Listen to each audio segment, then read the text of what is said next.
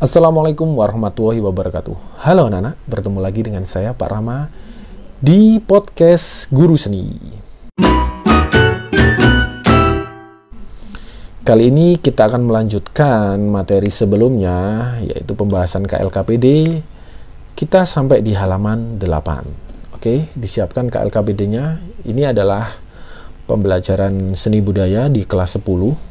Ya, siapa saja bisa belajar seni budaya karena di mana pun materi seni budaya di Indonesia ini satu kurikulum pasti tidak jauh berbeda. Ya, Oke, okay. khususnya murid saya di SMA Bandar Kedung Mulyo, silakan dibuka LKS-nya supaya kita pembahasannya lebih mudah. Oke, okay. di halaman 8 kita akan lanjutkan pembahasannya karya seni rupa dua dimensi. Seni rupa dua dimensi adalah karya seni yang memiliki batas dua sisi, yaitu sisi panjang dan sisi lebar. Jadi hanya bisa dilihat dari satu arah. Seni rupa dua dimensi tidak memiliki ruang karena tidak memiliki ketebalan atau ketinggian. Alat-alat berkarya seni rupa dua dimensi. Nah, ini yang penting ketika kalian disuruh menyebutkan lima alat. Nah, hafal aja dah. Hafal aja ini, oke? Okay? Pensil pasti dong. Pensil arang atau konte. Jadi pensilnya seperti pensil tapi full dari arang semuanya dan sangat hitam tebal. Penghapus spidol kuas palet. Nah sampai sekarang teman-teman ada yang nggak tahu palet. Palet itu yang tempat yang digunakan untuk menaruh cat. Jadi kita mengambilnya cat menggunakan pisau palet taruh di palet kemudian kuas cocol air langsung kita ambil catnya di palet kemudian kita contrengkan tuh di media yang sudah kita siapkan. Kemudian canting yaitu alat yang digunakan untuk membatik gawangan juga wajan juga. Ini yang dimaksud adalah wajan dalam konteks seni rupa yaitu yang digunakan untuk membuat batik. Komputer atau laptop untuk seni desain. Kemudian mesin bordir mesin sablon dan lain-lain bahan-bahan berkarya seni rupa dua dimensi. Ada beberapa bahan di sini yang disebutkan, ada tinta, malam atau lilin yang digunakan untuk membatik, pewarna sintetis, benang, krayon, pensil warna, cat akrilik, cat poster, cat minyak, cat air, dan cat tekstil, dan lain-lain.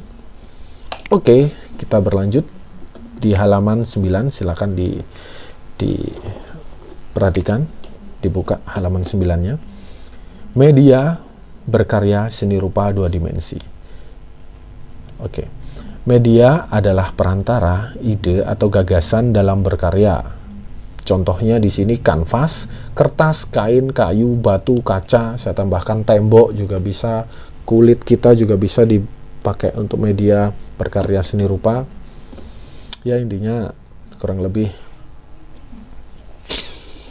media lah atau perantara apa pun teknik berkarya seni rupa. Dalam membuat karya seni rupa murni, murni ya, bukan mumi, bukan seni rupa murni atau terapan dibutuhkan keterampilan teknis menggunakan alat dan mengolah bahan untuk mewujudkan objek pada bidang garap. Nah, intinya teknik itu penting. Ada beberapa teknik yang familiar di sekitar kita di sini ada disebutkan ada 12 teknik seni rupa dua dimensi. Yang pertama teknik plakat. Teknik plakat itu teknik melukis. Ya, digarisbawahi teknik melukis. Tapi dengan menggunakan cat minyak atau cat poster atau cat akrilik. Nah, teknik plakat goresan yang dibuat itu tebal agar mendapatkan hasil yang pekat, padat biasanya lebih cenderung bertekstur ya karena menggunakan cat minyak dan dengan goresan tebal ya. Kemudian yang kedua adalah teknik transparan. Teknik transparan ini adalah teknik untuk melukis seni rupa e, menggambar dengan menggunakan cat air atau sapuan-sapuan warna jadi intinya teknik transparan ini menggunakan cat air, kurang lebih seperti itu ya. Sapuan-sapuan warna untuk melukis harus tipis agar hasilnya juga tampak seperti transparan. Uh, ada yang membedakan teknik akuarel, di sini ada ya. Akuarel ini melukis menggunakan cat air dengan teknik transparan. Kalau transparan ini cenderung apa ya, nggak ada warna yang solid, yang tebal, sehingga ya mungkin bisa kalian uh, browsing atau buka di buku Erlangganya ya. Uh, teknik sapuan uh, teknik transparan ini sapuannya tipis sekali. Jadi catnya pun memang didesain untuk menghasilkan warna yang transparan. Teknik kolase. Teknik kolase uh, juga sejenis dengan teknik mozaik. Kalau mozaik menggunakan uh, oke okay, urut sajalah Teknik kolase yaitu teknik yang akan memberikan hasil lukisan yang realis dan abstrak karena terbuat dari potongan-potongan kertas yang ditempel menggunakan lem. Oke, kalau kolase merupakan teknik menempel dari potongan kertas. Ya. Kalau mozaik dari potongan benda tiga dimensi. Seperti biji-bijian yang terdapat pada halaman 4 tadi. Oke, lanjut ke nomor 4 Teknik 3M merekat, menggunting, menempel kayak iklan aja deh. Adalah teknik dari seni rupa yang juga merupakan proses manipulasi lembaran kertas yang akan menjadi suatu bentuk tiga dimensi. Teknik proses memanipulasi lembaran kertas, mungkin membuat sebuah kubus dari kertas, mungkin seperti itu. Teknik linear Teknik linear adalah untuk menggambar objek dengan menggunakan pola garis dari pensil atau pena. Kalau kita lihat di halaman 4, gambar ilustrasi, gambar nomor berapa tadi ya? Nomor 6 mungkin ya. Gambar yang uh, ilustrasi tenaga kesehatan yang menyelamatkan beberapa orang dari jurang virus COVID-19 mungkin ya, seperti itu. Itu ada beberapa garis bantu. Nah, intinya kalau ada gambar yang garisnya sangat terlihat jelas, itu salah satu teknik linear. Nomor 6, teknik blok atau siluet. Teknik blok adalah teknik yang digunakan untuk menutupi objek lukis dengan menggunakan satu warna. Jadi kalau boleh saya simpulkan, kalian pernah kan melihat ketika ada orang yang menghadap samping, kurang lebih seperti ini. Nah, kemudian digambar bagian pinggir-pinggirnya, kemudian di blok hitam. Itu namanya teknik blok.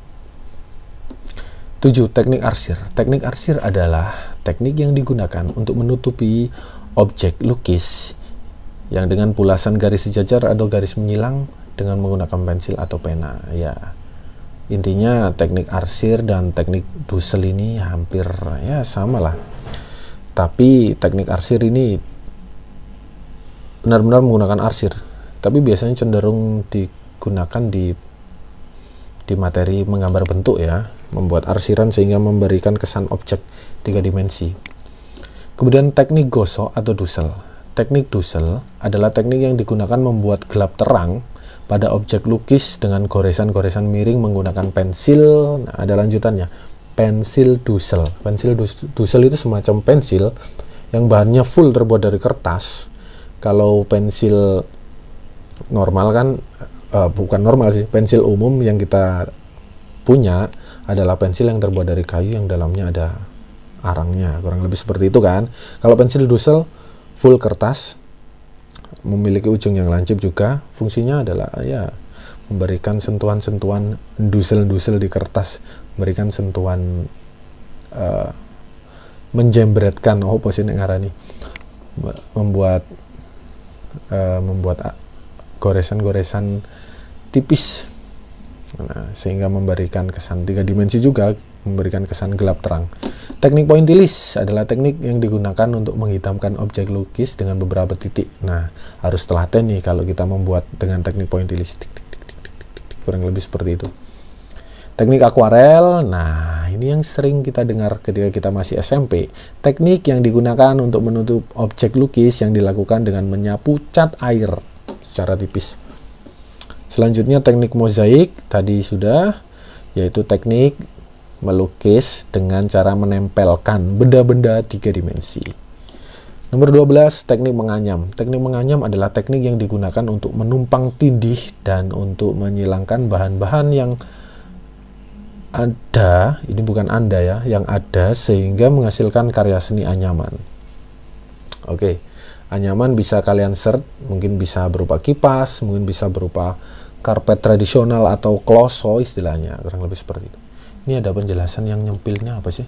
Jenis-jenis karya seni rupa dua dimensi. Oke, saya bacakan. Ada batik, mozaik, poster, tenun, gambar ilustrasi, dan relief. Saya kira itu aja pembahasannya hari ini ya mengacu pada karya seni rupa dua dimensi, alat, bahan, dan teknik. Terima kasih sudah mendengarkan dan menonton podcast Guru Seni di materi kali ini. Terima kasih. Wassalamualaikum warahmatullahi wabarakatuh. Mantap. Sampai jumpa anak-anak.